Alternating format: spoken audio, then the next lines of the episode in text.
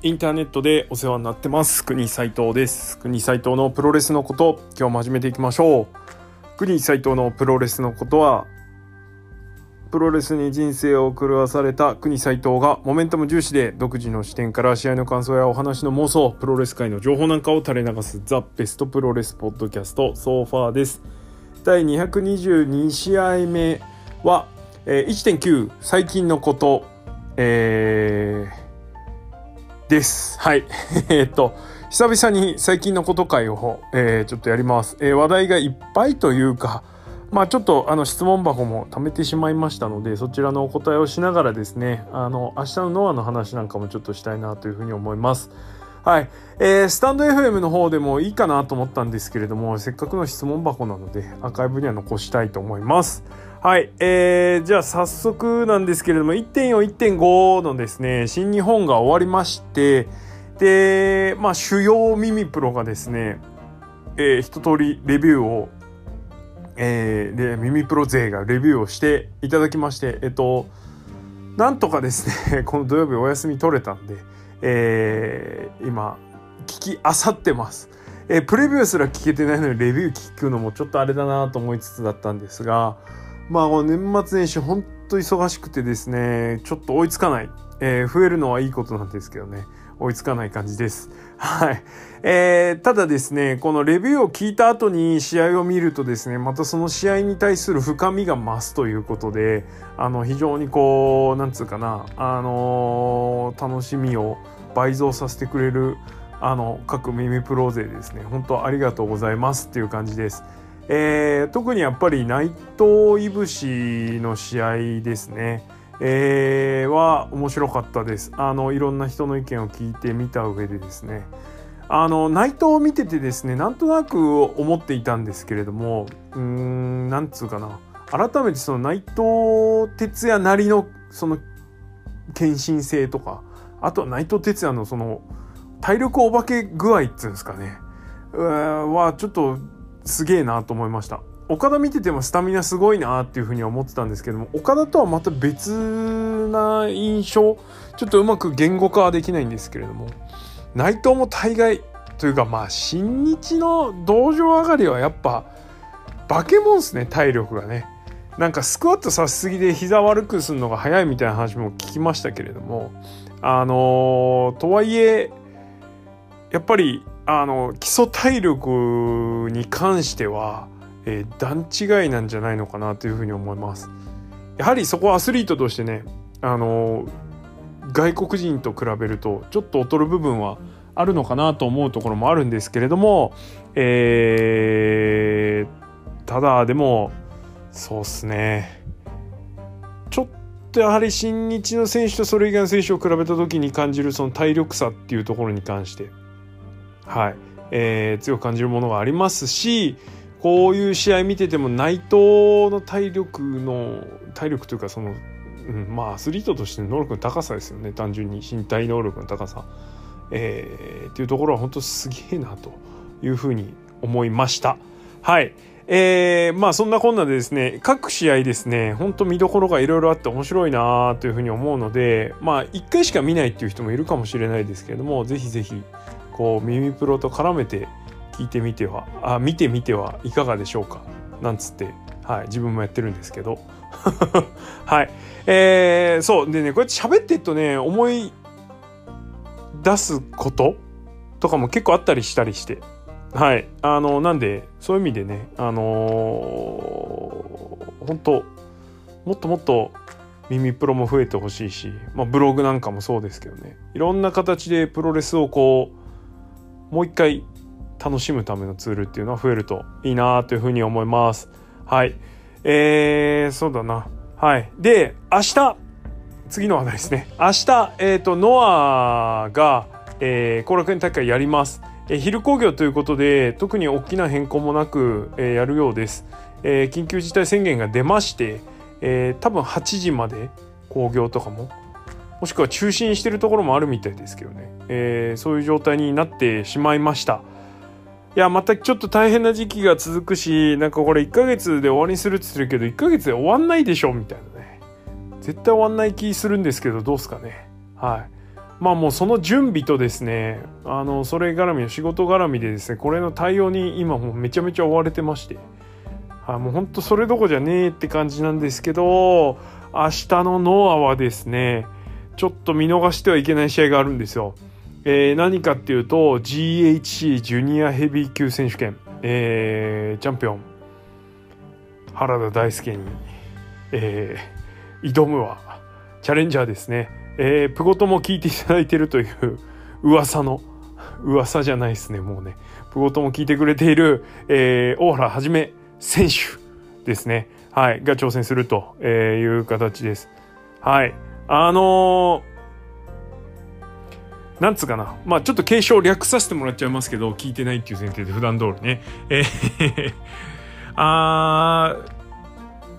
ようやくですよね、正直。あの、もう、ここ数年、えー、大体毎年あの流れとしてはあの G1 終わるとノアモードに入るみたいな感じが続いてたんですけど去年はついに丸1年ノアモードだったみたいな感じなんですが、えー、そのアンダーでねジュニアの選手たちが試合をしてて、えー、大原はじめがですね非常にいい味というかそのベテラン選手がこの動きの少ない中で見せるとかっていうんじゃなくて単純に1レスラーとしてそれからトップコンテンダーですよね。まあどのベルトにせよ。トップ選手としてすごくいい味を出しているのにえー、なかなかこのシングルのベルト GH ジュニアヘビーに行かないというのがすごくもどかしく、えー、見えてました。はい。まあ本当ね、あの三方役に据えておくにはもうこの選手しかないだろうっていうぐらいのあの感じを醸し出してるんですけれども、いやーでももっとぐいぐい前に出てほしいなと、えー、思いながら常に見ていました。えー、正直ですね、あの語れるほどの深さを持って見てはいないんですけれども、うん、あのー、ただ本当に腰攻め、えー、バックブリーカーですね、えー、MEBN とあとなんだっけ今使ってるやつがなんとかフルーレトレスフルーレでしたっけ。まあどっちにしても腰殺しなんですよね。はいバックブリーカー系の職人なんですがはい。あのー、見ててですね、えー、バックブリーカー要は腰攻めというか一個のうん箇所を攻めて、えー、攻めてずっとそれをこうフィニッシュにこうつなげていくっていうそういう試合ってあの腰に限らずなんですけど見ててあのすごくうんなんつうかな。理論立ってるというか、はい、気持ちよくこう試合の展開とかはまってくるんですよね。でその腰攻めがこの大原はじめは、えー、非常にあのさえ渡ってまして、えーまあ、見た目もえぐいしですね。まあ俺腰痛持ちなんで ほんと勘弁してほしいなというか多分なんだろうなあの全国の腰痛持ちのプロレスファンはですねかなりたくさんいると思うんですけれどもバックブリーカーは本当あの人事じゃないないと思うんですよね。はいその中で見てて、えー、やっぱりちょっとねあのこの大原はじめのバックブリーカーっていうのはさえ渡ってるな。えー、プロレス界随一。まあそもそももう空き家っつったらあれですけどあんまやってる人少ないじゃないですか。はい。なんで、うん、ねオリジナリティがあるというかパーソナリティが強いというかはい、えー、そんな感じなので、えー、非常に試合見てても面白いし、えー、好きなタイプの選手なんですけれどもはい。でずっともうノアには上がり続けてるのでなんですがあんまりベルトをですねシングルのベルトを巻いてる記憶がない正直タイトル歴っていうところに関してはね。はい、えー、なのでここで一丁ねあの巻いてるのは見たいなというふうには思います。はい。えー、原田がですねまああの某某耳プロのせいでですね原田大輔っていう選手のなんつうかな俺が俺が感というか だいぶですね気になるというか鼻につくようになってしまいまして。はい。なんかその感じってもしかしてスマッシュの時なんか櫛田もあったんかなとか思ったりはい。えー、してるんですね。はい。でなんかまあ櫛田とはライバルというかなんかいろいろあったというか、はい、みたいなあの V もね YouTube に残ってますけれどもそういう時見てなかったのちょっとな惜しいなと。思ったりするんですが、まあ、いずれにしてもですよあのー、なんだろう日の当たるタイプの選手、えー、ではない感じはしてるのでその選手が満を持してあの挑戦してきてますから挑戦してきてます挑戦しますから、えー、期待をしたいなというふうに思います。もうちょっと言い方あれですけどもう原田いいっしょ。はい。ね。ぜひフルスロットルのリーダーがですねここでベルトを取る取ってですねフルスロットルすごいぞっていうのを見せてほしいなというふうに思います、えー、めっちゃ応援してます。頑張ってほしいな。はい。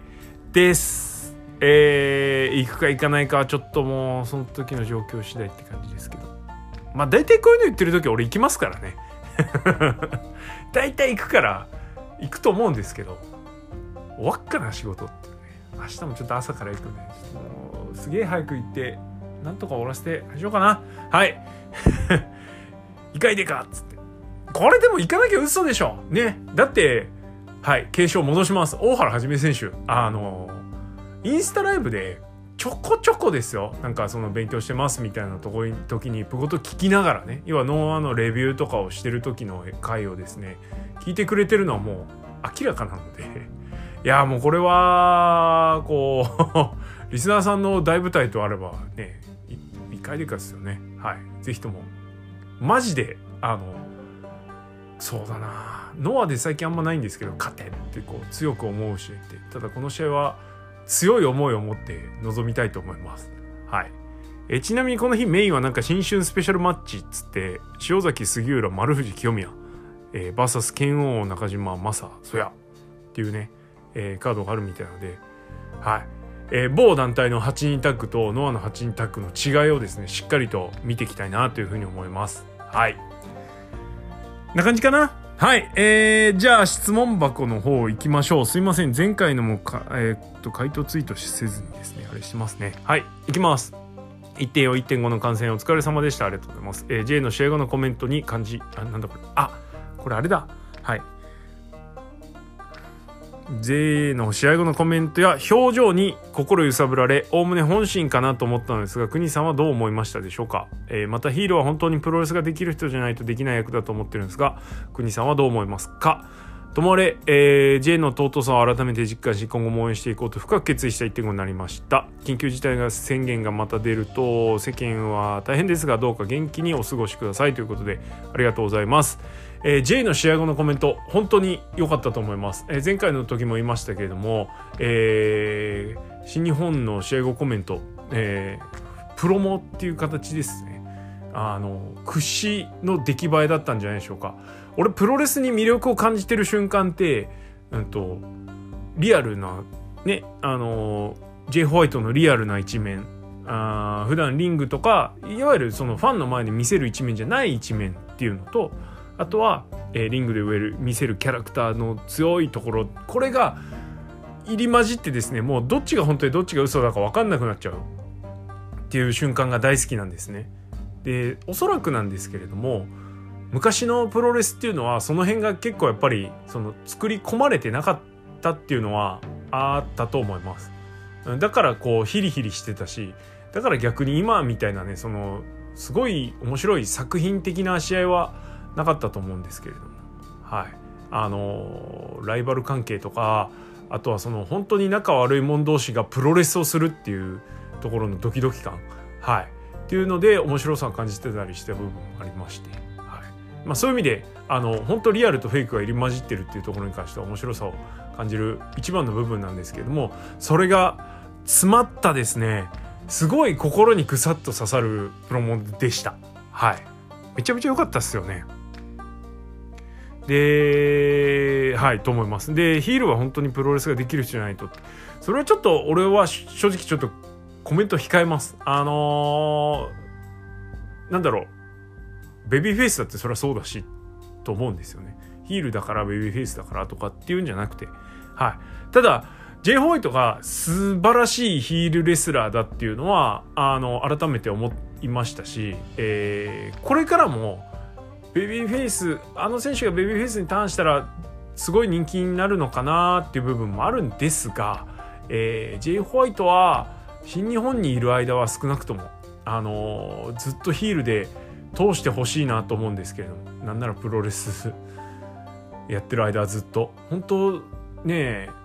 あのまあ過去にもいろんなすごいヒールレスラーっていうのはおそらくいたと思うんですけれども、えー、今現在進行形で見られるヒールレスラーとしては屈指なのかなと思ったりしてるので試合展開含めて。はい。なのでそういう意味で J の尊さは俺も感じてます。はい、えー、陰ながらですけど応援します。はい。ありがとうございます。えー、次。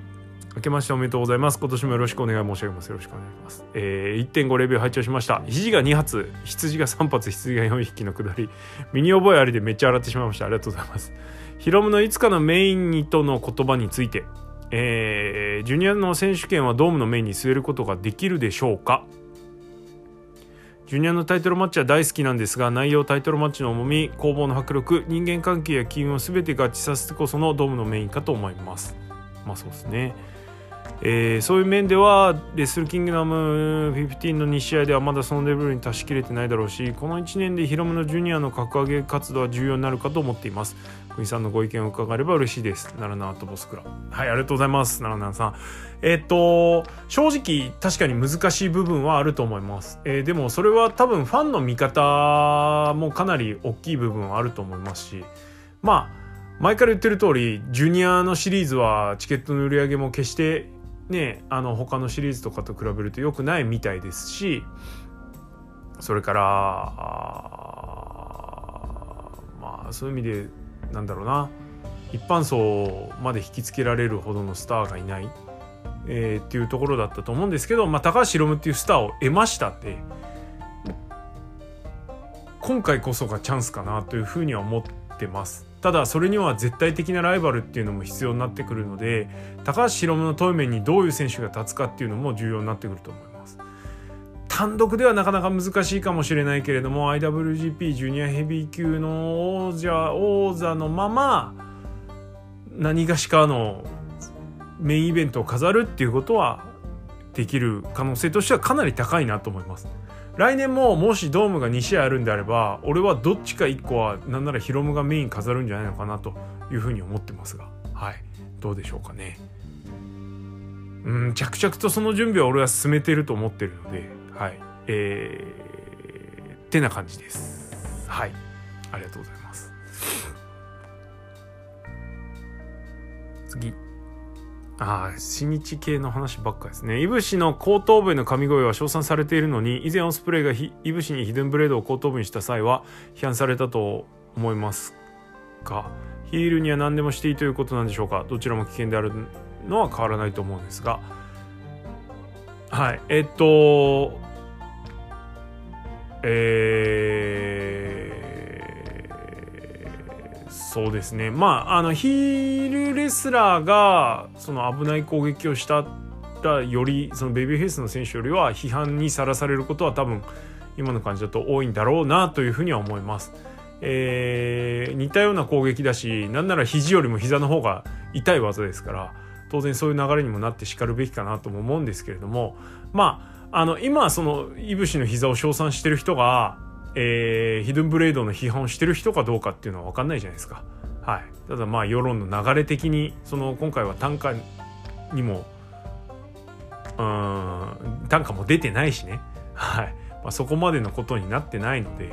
まあ、ナイーブな日本のプロレスファンはあのー、そういうところに過剰に反応しがちなんでね、まあ、円髄系の技っていうのは別にないわけじゃないから単価がなかあるかないかぐらいなんじゃないですかね。はい。見るには何でもしていいっていうことよりもねはいと思います。まああの天山の件も含めて本当ちょっとまあ J の会見もそうだけど慌てんなよって思いますけど。はい。おちけつって。はい。えー、明けましておめでとうございます。えー、東京ドーム2連戦お疲れ様でした。えー、コロナ禍でのドーム大会でしたが、大成功じゃないでしょうか。そうですね。えー、さて、1.5はかなりチャレンジングな工業でしたね。メインイベントを半分にして行うドーム工業は、たまに話題になる2部制の布石かなと考えていました。そのあたり、国さんのお会を聞いてみたく質問箱に投稿させていただきました。その日が続きます。お体ご自愛ください。ジェシーの J。ありがとうございます。はい。えー、っと、とととと、2部制。えー、は俺はあの G1 でやった時みたいな二部制のやり方っていうのはあると思う。別移動っていう形。はい。ただその例えばこっちの舞台はここでやってもう一個の舞台はこっちでやってみたいな二部制っていうのはほぼ無理だと思います。やっぱねリング2個持つっていうのはちょっとかなり厳しいかなというふうに思ってるので、えー、お休みの人たちがいてやる人たちがいてっていう分け方はもうコロナにかかわらず、え、やってくるのかなと、え、選手の試合数を抑えるっていうことも、うん、長くプロレスをやっていくっていう上では非常に重要だと思いますからそういう意味での二部制っていうのは俺はありかなというふうに思います。ただ現状あのそれをやらざるを得ない状況を強いられているっていうのがありますからはい。まあちょっとそこに関してはねあのー、積極的な二部制なのかどうなのかっていうところはやっぱちょっと今のところ疑問ですけどまあおそらくちょっとは考えてるのかなというぐらいは思ってます。はいありがとうございます。あの J の字すいません。あの商品送ってないんですけど送ります。はい待っててください。はいえー、指針ですね完全に。えー、次。これかな？えー、はい、数年前のドームでのいぶしも1.6の天山も単価送りの演出にしか見えないのですが国さん的にはどう思いますか？まあ演出って言ってしまうとあれですけどねまあ俺は別にアクシデントではないと思います。はい、アクシデントの時ってもっとちょっとわちゃわちゃするしね。はいまあ。剣王の、あのー、フットスタンプをね、あの、タイガースープレックスのブリッジ中に食らった、清宮が食らった時もそうなんですけど、本当にやばかったら多分、プロモやってる場合じゃないんですよね。ね、あの時もユナイテッドキングダムプロモがあったわけじゃないですか。マイクがあったわけじゃないですか。あんなん本当に事故ってたら多分やんないと思うんで。はい。と思います。えー、まあね昔はねあの三沢トレーナーが出てきたらリアルにやばい時みたいな感もありましたけど、えー、今やそれすら使ってきますから新日は。なんでもうちょっと判断つきにくいですよね。あの本当に怪我だったら何事もないといいなと思いつつまあ基本的にはリングで起きてることは全てそのプロレスだと思っておく方がいいと思うので、はい、そんな感じですかね。はい、です。だってね怪我いろんな怪我してしたかなと思うシーンとかあるじゃないですか。本当に怪我してる時ってね絶対違うからね。結構俺もなんとなくですけど見分けつくんで。あのー ちょっと古いの引っ張り出して申し訳ないんですけど2013年の年末の佐藤浩平関本大輔とかね。まああれなんか試合中に関本大怪我してるわけですよ。大怪我というか。うん。でも試合なんとかも最後までやりきったっていう、えー、ただその時どうだったとかっていうのをちょっと思い出してみたりすると本当に行っちまった時やっちまった時は、えー、試合がどうなるかっていうのはね、はい。明白ですから。あと脳震盪ねよく出るのは。はい。脳震盪して試合し続けたので有名なのはやっぱあの櫛田いぶしがあるじゃないですか。ねずっと不穏な感じになっちゃいますからね。はい。そういう意味であのー、あんまりですねそのガチで反応するのは正直かっこ悪いと思います気持ちはわかる。そのつもりでレスラーたちもやってるからね。ただそれで相手の選手をバカみたいに批判したりとかプロレス道に戻る好意的なね物言いをしたりっていうのはちょっとどうなんて思います。ちょっと落ち着いてみれば。で今回だって違ったわけじゃないですか。